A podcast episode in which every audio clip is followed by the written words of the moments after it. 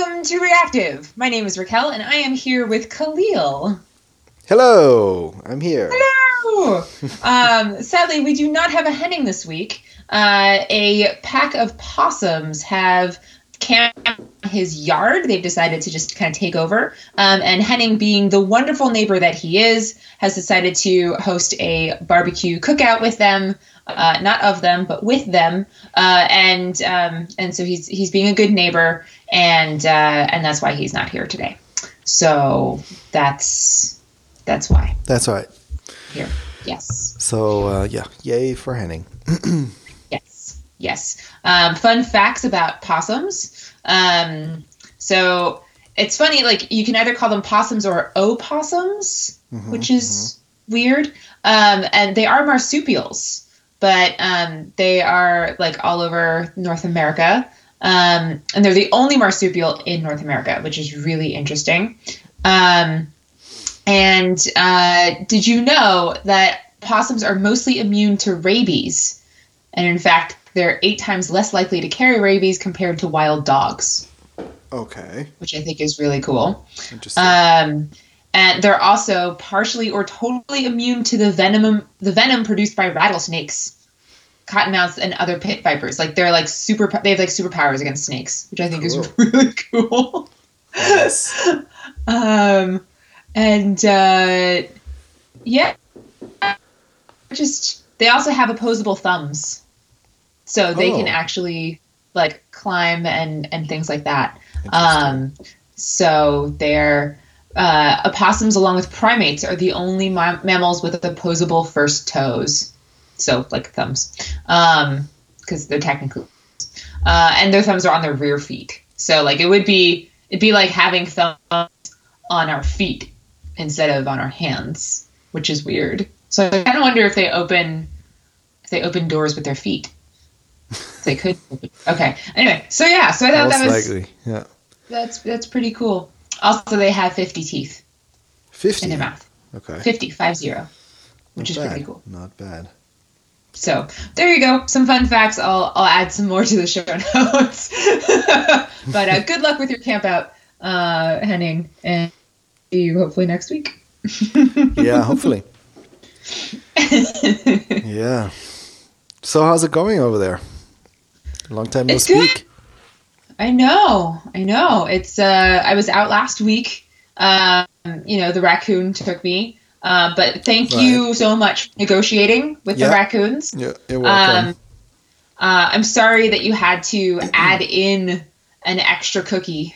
Yeah. Um, I know that, yeah. that originally the, the talks were down to just a few peanuts, but uh, it was you know, it was hard to get. You know, like sometimes you, you can't. It's really difficult to get all this stuff in such a short amount of time.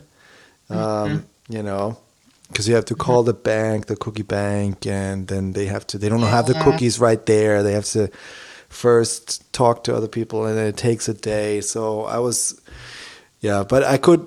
I was able to talk him down, uh, and uh, yeah, and and calm Good. him down and stuff, and then yeah, worked out. Um, yeah, so um, yeah. so it was everything was you were like you were treated well and stuff. Yeah, I yeah. mean, I mean, you know, raccoons have have so many things. I mean, and and they're they're really kind of cute in like a. I mean, this might be the Stockholm syndrome talking, but you know, I, I, they're they're really kind of cute, and um, yeah, yeah uh, you know, I, I, was able to learn a few skills. So just in oh, case, cool. I cool. I can sneak into a dumpster. well, oh, wow. I'm really good at that now. Cool. Yeah. Not that I think it's a, a, skill that necessarily everybody should have, but you know, just in case if I need might come in handy at some point. Yeah, it might. Who mm-hmm. knows? Who knows?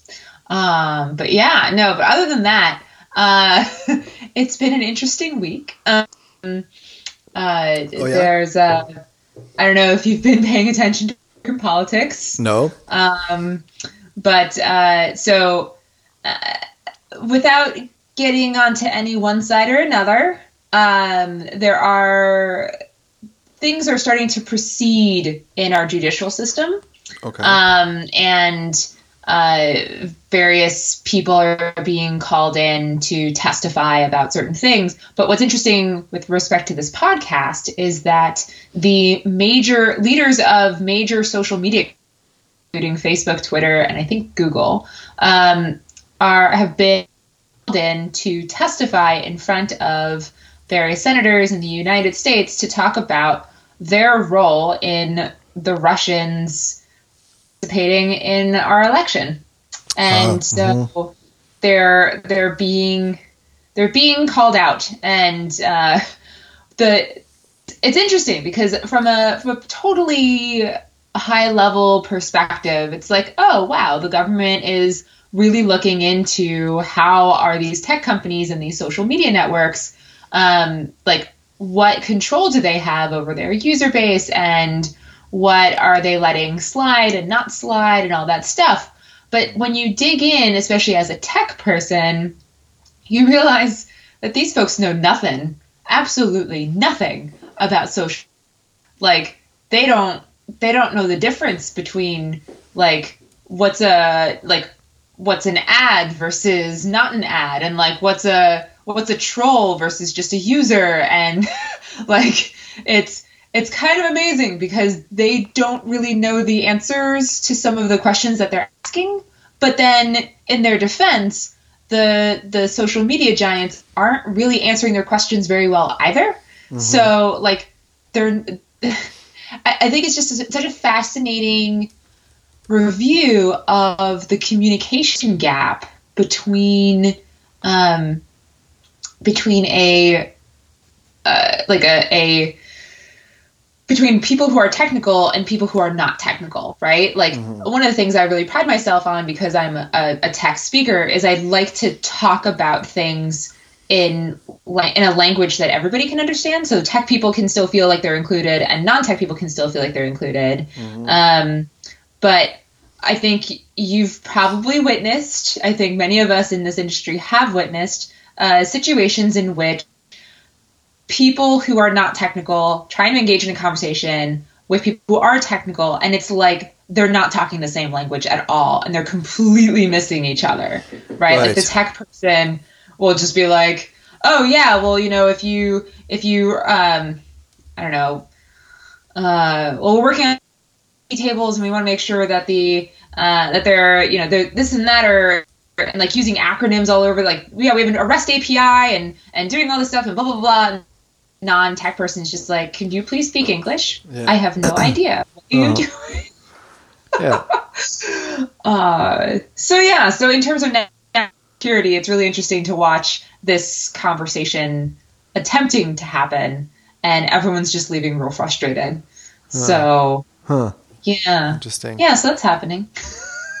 okay. Yeah.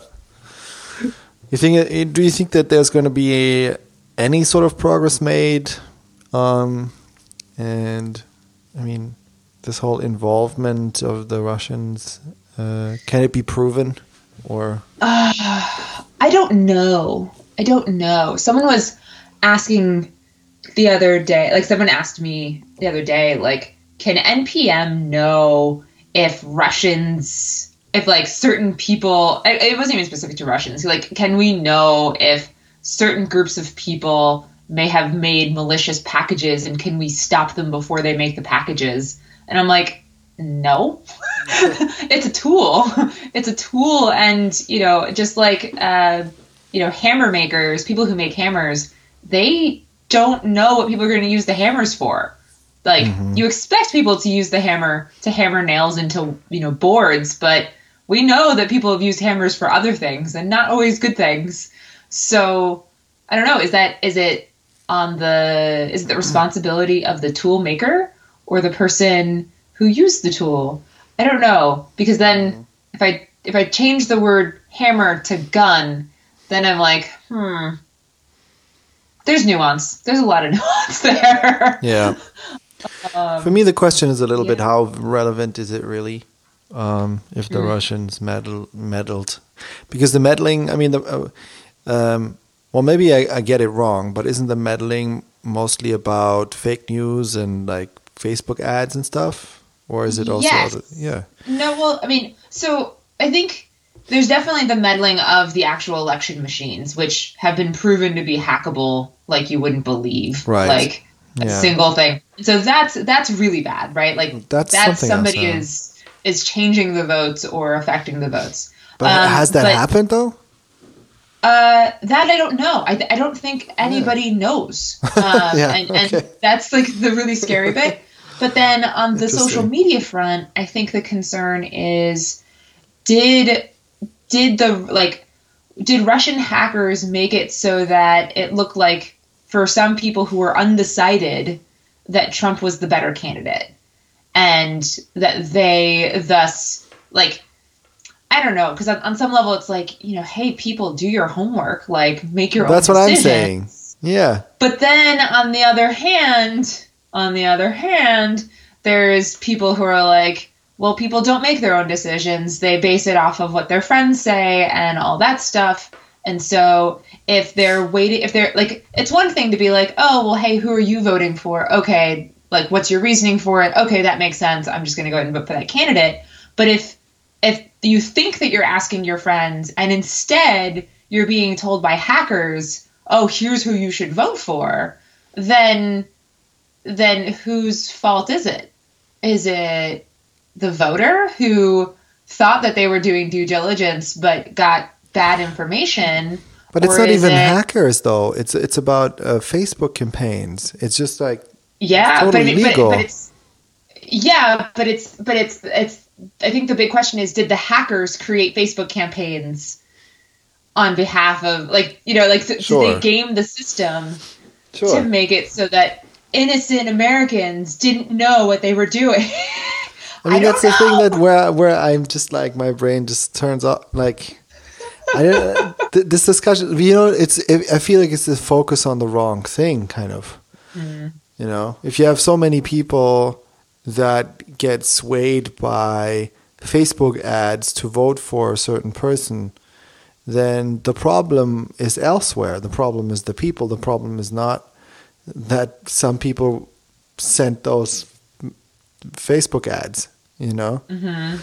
Mm-hmm. And and it's I, I I just think it's just such a distraction. People are getting so riled up about the Russians did you know Facebook campaigns and Zuckerberg knew about it and blah blah blah. Now he's a he's a Russian spy and all this. Mm-hmm. it seems like it's a focus on the wrong, like focusing the energy on the wrong thing because I mean, I said this at the beginning after Trump was vo- voted in already that there's a reason. I think. I think.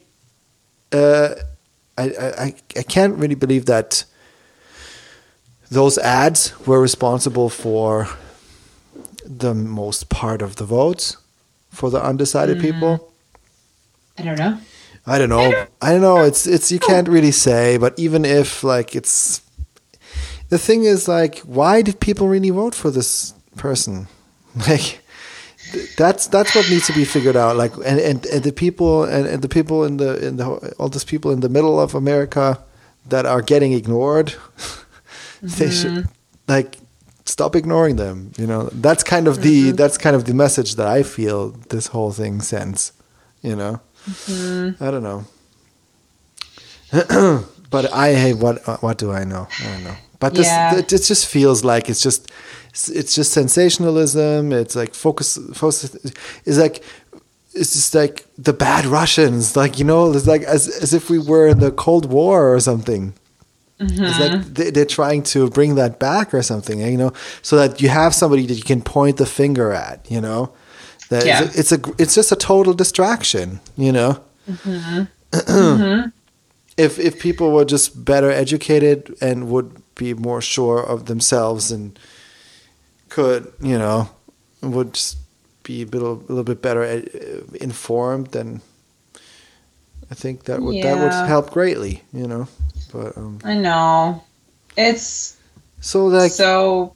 Facebook is Facebook is the in, infrastructure, right? There's like two billion people on Facebook, so basically Facebook is a planet, right? Facebook is mm-hmm. is planet Earth virtually now or something. It's it's a mirror. So there's going to be shitty stuff happening. There's going to be good stuff happening. There's going to be stuff that doesn't matter happening. It's two it's two billion people. Like you can't even. This is something you can't fathom. It's un, mm-hmm. impo- it's impossible to process, and and and it's definitely super hard to manage, you know. And say what you want about Facebook, we don't know if they're evil or not, but but we are we're all on Facebook, or most people are, and um, and you kind of use and and and many people use it for communication. That's just a fact, and and if if people want to use and, and they sell ads on it, so if people want to buy ads to show it to certain groups of people, then that's what what they're gonna do and it's it is a mm-hmm. mirror because on Facebook people surround themselves with people that agree with them. But that's normal. That's what you mm-hmm. do in a normal life too. You're not or seldomly seeking out people or to hang out with people that you disagree with in order to have a civilized discussion about things that you disagree about. Um, right. Right. So. Right. It's just logical. You know, that's just it's a mirror of our real world kind of a little bit so when when they pump those ads into those bubbles of those people it's going to be uh, yeah it's going to be they're going to push each like everybody's going to be like yeah this ad is cool or whatever this post is blah blah blah i don't know i don't know where i'm going with this but um i know i just feel like you know i mean the whole point the, the mm-hmm. point i'm making is is just this kind of focus on the bad Russians did this terrible thing, and that's what got Trump voted. I just don't believe it.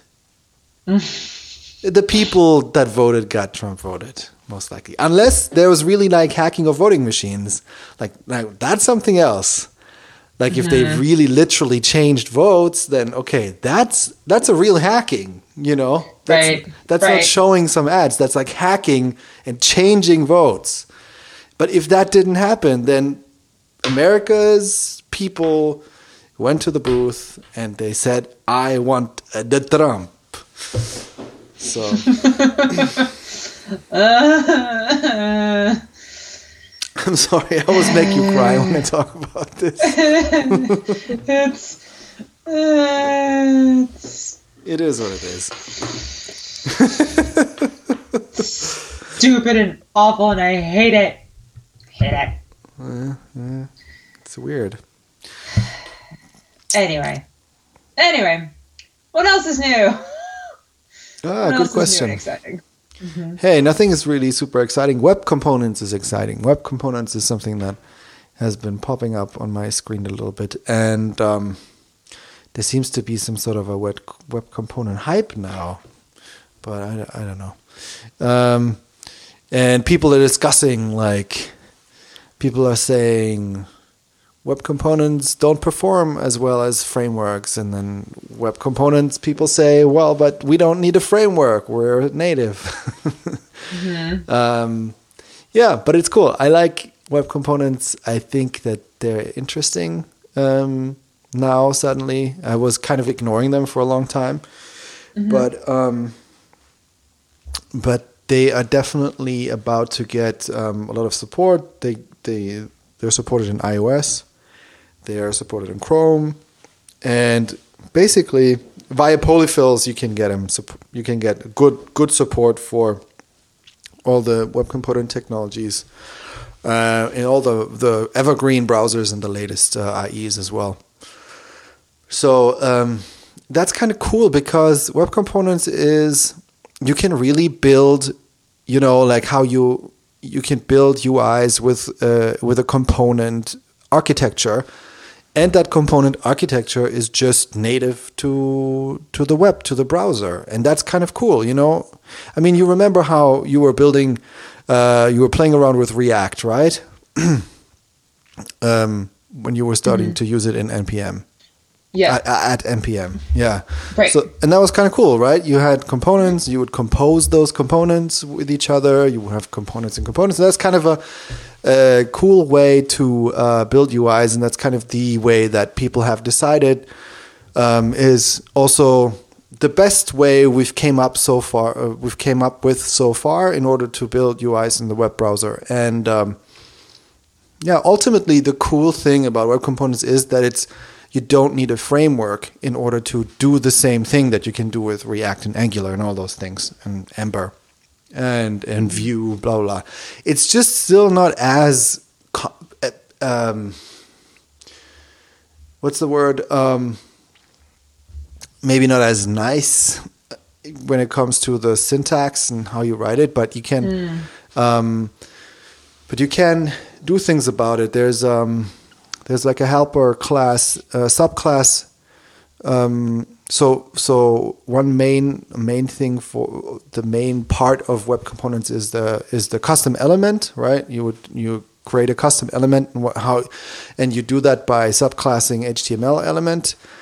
And um, Mikeal Rogers made a couple of um, um, little like helper classes that you can use in order to make it a little nicer. So that's cool. You know, it's like a hundred, a hundred uh, lines of code. So you don't need a framework in order to make it nicer. Just have you write a little code and then you have a few helpers, and then you can um, you can just easily build um, UIs with this um, with with web components and um, yeah I'm I'm getting more interested in it and um, I'm about to play play around with it a little bit it's uh, cool it's cool. It kind of it seems like it's coming it's kind of arriving in the browsers as well as in people's minds.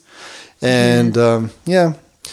I mean, the Ionic people, they um, Ionic is a framework, a UI library for, for making um, iOS cross, basically cross-platform apps, and they started using uh, web components as their kind of uh, basic, as their way to do it. They used Angular before, and they're using web components now, and they made a little framework that um, basically um, makes it also makes it really nice to work with web components and makes it very performant and uh, it basically you can write code and I don't know exactly how I didn't look at how you can write the code but you can write that code in a um, uh, their web components in a nice way and then it compiles it into actual web components that perform really well some virtual DOM stuff and that's uh, that seems pretty interesting um, it's called the tool's called Stencil. I'm gonna link it up in the show notes.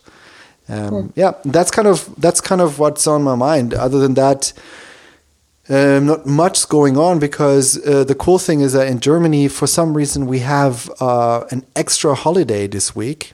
It's uh, really yeah, it's the Reformation holiday. It's a kind of a 500 years Luther, Martin Luther kind of thing, mm-hmm. and um, yeah, and it's like so it's a it's a every 500 years holiday. what Wait, a time to be alive. Wait, really? Yeah. So like there are like seven generations of people who did not have this holiday, and you do. Yeah, exactly. You get this holiday. Well, I don't know if it's going to be. It's, I don't know if if it's going to come back in 500 years, but I guess it would make sense. Like a thousand. I'm not sure but for some reason they decided, hey, this year it's 500 years uh, of I don't know what, and something to do with Luther and um, Martin Luther. You know, the the founder of the Pro- Protestant Church. Yeah, exactly. Yeah, I was gonna yeah. say like, like 500 years of not just Catholicism. exactly. like... That's it. And we seem to be really happy about that. So. All right. Yeah. That's so great. we have an extra, and and the cool thing is that that holiday is just before uh, a regular holiday. So okay. So um, so and that was ago. that's today. So yesterday okay. was that 500 year holiday. Today is the normal holiday thingy. It's also some Christian thing. And so of course I took Monday off. I took Friday off, and tomorrow I'm doing home office. So it's kind of like a holiday week, an extra almost a free holiday week. That's pretty nice. yeah, it's really nice. All right, that's cool. Mm-hmm. oh, so, yeah, so doing a lot of family stuff and not so much nice. of the working. Nice. Yeah. Mm. So what's going on over there in uh, in the in America where people actually work? yeah, I mean, you know, some of us have to have to you know go into the office to make money. um, uh, but um, so not too much happening, I think, in the U.S. specifically, other than you know the everybody's kind of glued to Twitter trying to understand or the news trying to understand what the heck is going on mm-hmm. uh, in American politics. But um, but here's some fun information that I learned recently. Um, you uh, longtime listeners of this podcast may remember.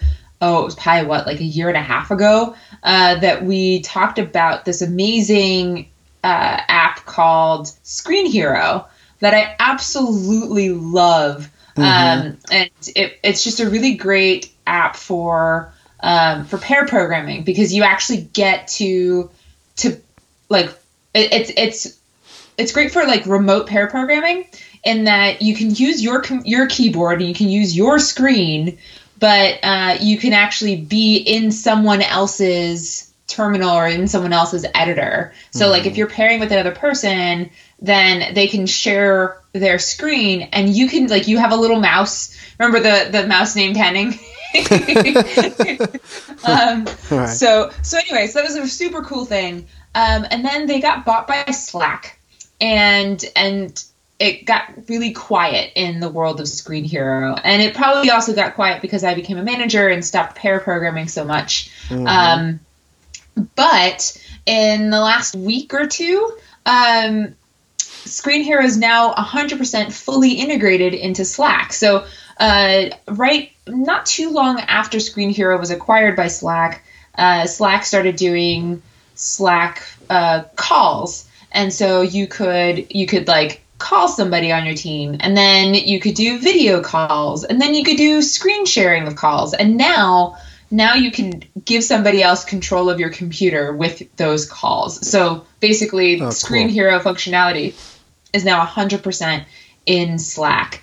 Uh, now, I don't know if that's uh, if that includes free accounts or free organizations, or if it's only for paid organizations. Um, so, you know, I could, I, I, would happily play around with it with somebody if you want, um, and we can kind of see if you can, you know, go around my my uh, desktop um, or you know whatever. Um, but um but yeah so like you can you can do that now which i think is really really cool and just a really wonderful uh, tool for remote teams or mm. distributed teams rather mm-hmm. um so i'm like super excited about that cool so you yeah. have you used it already since it's integrated in slack I haven't. I haven't had a chance to, so I don't know if it's any good. but just the fact that it's in there is really great, and yeah. so I'd I'd be keen to to try it out and and give it a a spin. Yeah. Um, but just for paying so, members, right? I don't know. I don't know. That's the I thing. So. I, am not yeah. sure. I do think um, so. I think I've uh, so I, seen that. Okay. Okay. Yeah, I can. I can take a look and find out. Um, so that's pretty exciting. Um, I'm trying to think if there's any other big things that I've seen. Uh, in in Uber news, because you know Uber. Yeah. Um, uh, in in less horrific news, because there's always there's always enough horrific news every week that I could have you know the Rockbot hates on Uber segment, which you know I kind of do. Um, but it, this one's a little less horrific. Um, so there was a huge thing in which Uber bought a building in downtown Oakland, uh, not too far from the NPM office, and um, and and so they completely were redoing it, spent a bunch of money. Uh, people in Oakland had a fit because they were like, "Wait, we can't have Uber moving into our city. They're gonna raise up rents and drive up prices and things are going to be terrible. Um, well, because of all the terrible things that Uber has been has been caught doing, uh, they are they have sold the building because they're not going to move into it because they can no longer no longer afford to. Um, but because of rental or because of real estate prices in the Bay Area, they sold it for more than they bought it for, despite having never moved in. So uh, Uber made a little bit of money off of uh, basically selling a building that they never actually used. Um, but uh, yeah, so that happened. Those Ubers. Yeah. Uh, oh, and um, Node has uh, a new LTS version. Uh, version 8 is now officially a um, uh, long term version. So you can, it's long term stable. So if you feel up to it and you want to use Node 8, please do. Um, we've been uh, using it on a bunch of services at npm and it's been really nice actually because we can finally use all of those es6 features that uh, like all of them and es7 fixture uh, a bunch of es7 stuff too so like await and async and uh, all of those things i can't really talk very well about all of those features because I got to code for 30 minutes earlier this week, and then before that, it was like three weeks before I last coded. So I don't actually know, I'm not entirely up to date on all of the intricacies of the latest ES6. Um, but uh, but yeah, so that's kind of a huge thing. Mm-hmm. Yeah, that's awesome. I, uh, actually, I tried out um, recently. Tried out um, ES uh, ES modules in Chrome because because okay. they they're in Chrome now, right? Okay. They just like they just work, which is uh, which I just wanted to see by with my own eyes, and uh, so I tried it out and just did a little console log. So I just requested, so I made an index.js, and then you um, you reference that index.js. Mm-hmm. With uh, with a script tag and but you have to put in an attribute type module in there. And mm-hmm. then what it will do, it will, uh, and then in that index.js, I'm just requiring a file that just does a console log. And but you have to when you do a when you do um, when you require that file. So what you do is you use the import syntax, right, from ES modules, not, not require. You say import, and then um, I just exported a function that did a console log, so you have to do the, the squiggly braces and Im- import that function from that file, but you have to put the .js in the end. You just do, mm.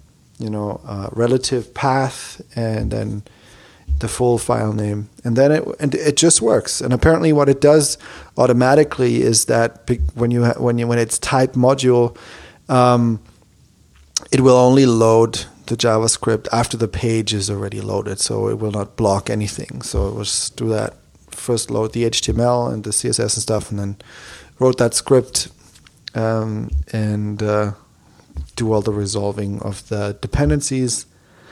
And yeah, it's pretty cool, cool. that it just works cool. like that. yeah, nice, very nice. Yeah.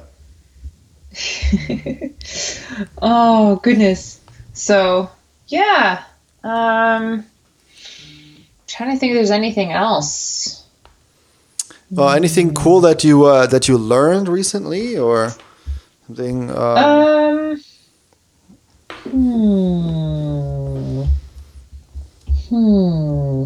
Um, I started reading an article uh, that I have not yet finished.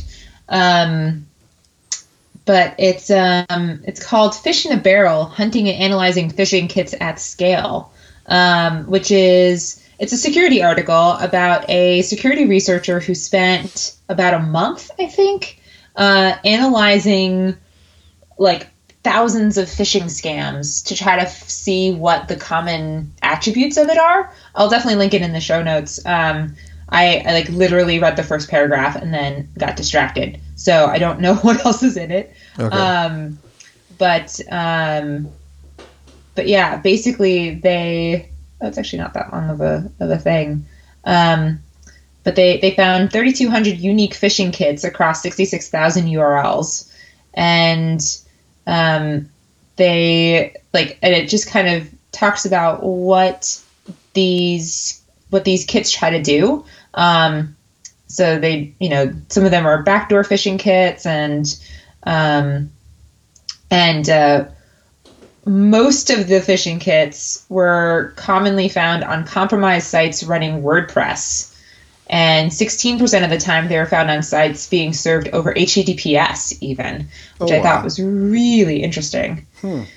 um, and there's like a full on paper, and um, it's uh, it's interesting because you can really learn a lot about about things, um, and you know it, it just says again and again uh, the, one of the best things you can do to reduce the impact of stolen credentials is to set up multi-factor authentication mm. for hmm. every external facing app used by your organization um, mm. so i would be remiss to not include a plug for two-factor auth in npm mm-hmm. um, remember if you are yep.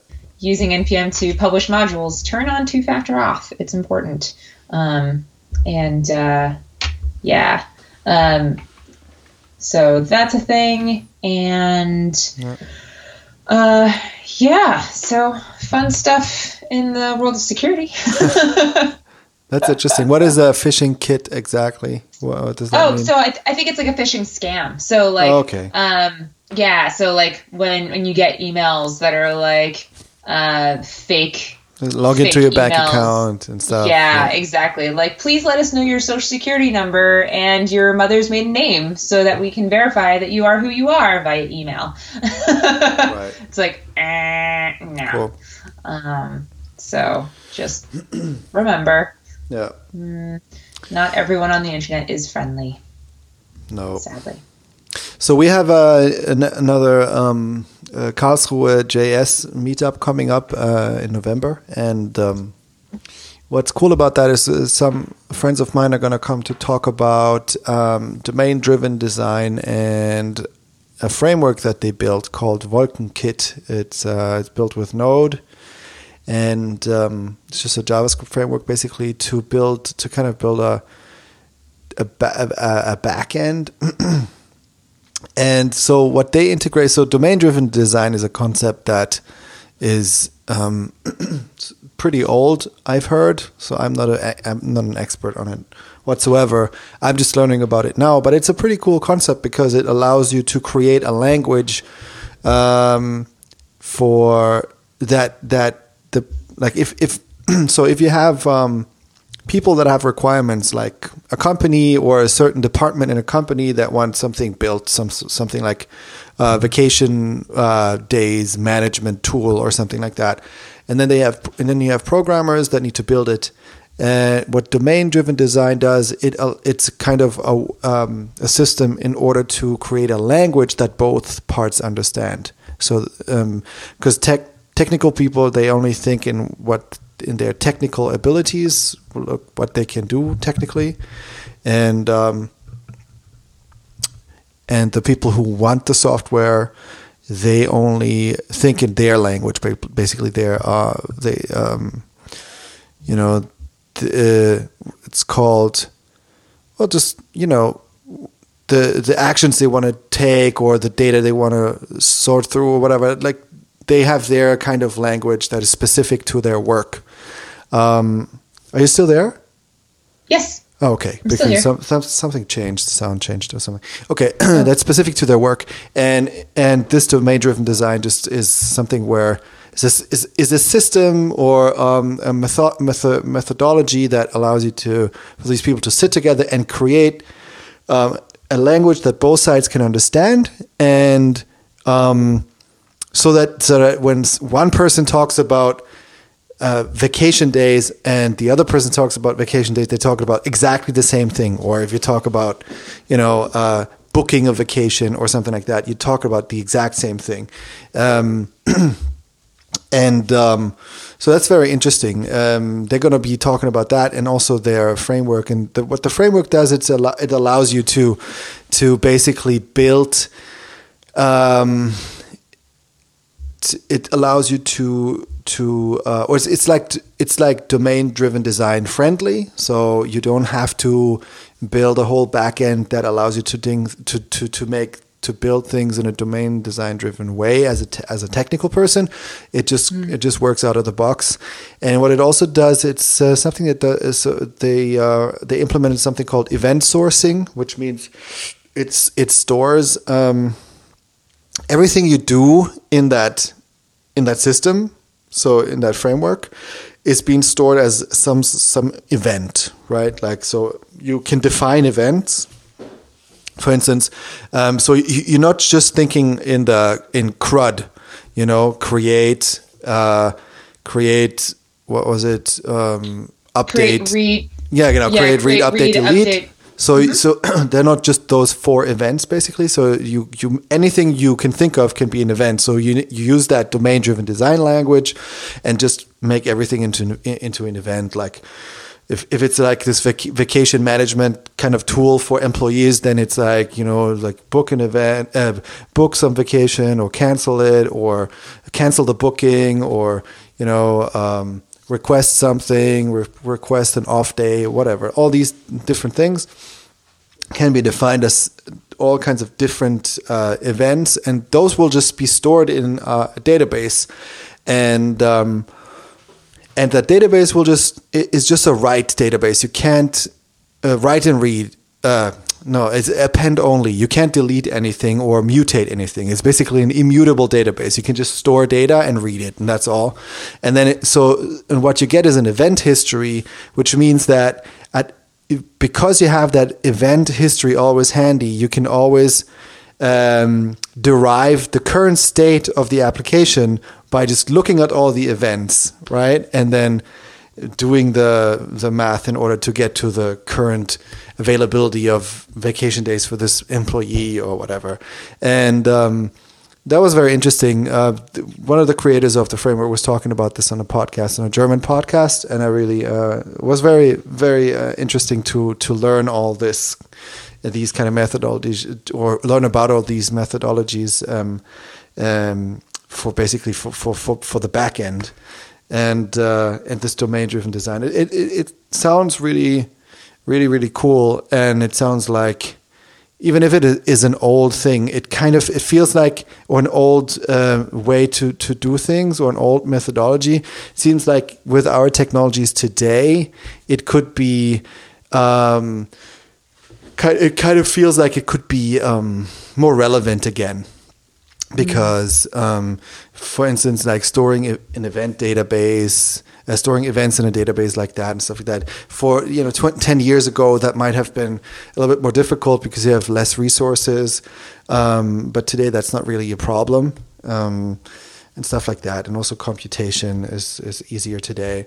So um, I find it interesting that this is coming back, and it does do make a lot of sense. And it kind of is a functional, it's kind of functional programming way of thinking, and it also fits really well with what we're doing in the UI in the browser currently with React and you know, mm-hmm. stuff like that. So that's really interesting. So yeah, we're gonna have those guys over at the at the meetup. It's gonna be interesting. Cool. Very cool. Yeah, I'm gonna link up all the right. podcast as well. Yes, um, please do. Yeah, please but it's do. it's in German, so it's gonna be difficult. That's all right. I think everyone should just learn German. I think that's just what everyone should do. Just you know, easy. Yeah, maybe just uh, just need a babel fish and it'll be fine. Oh, there you go. That's right. We haven't talked about that. Um, but uh, but sadly, we need to wrap we need to wrap up a little bit. Yep, um, we do. So, um, but anyway, um, so super cool, um, folks. If you want to chat with us, or if you want to test out uh, the new Screenhero stuff, see if maybe it works in public uh, in in free channels. Um, we have a free Slack channel uh, at uh, which you can access via our show notes, which you can find at reactive.audio. That's right. And uh, yeah, it would be great if you like the show, um, if you could leave a review. And you can also tweet us at, at ReactivePod. And uh, I'm Kahlil Tweets on Twitter.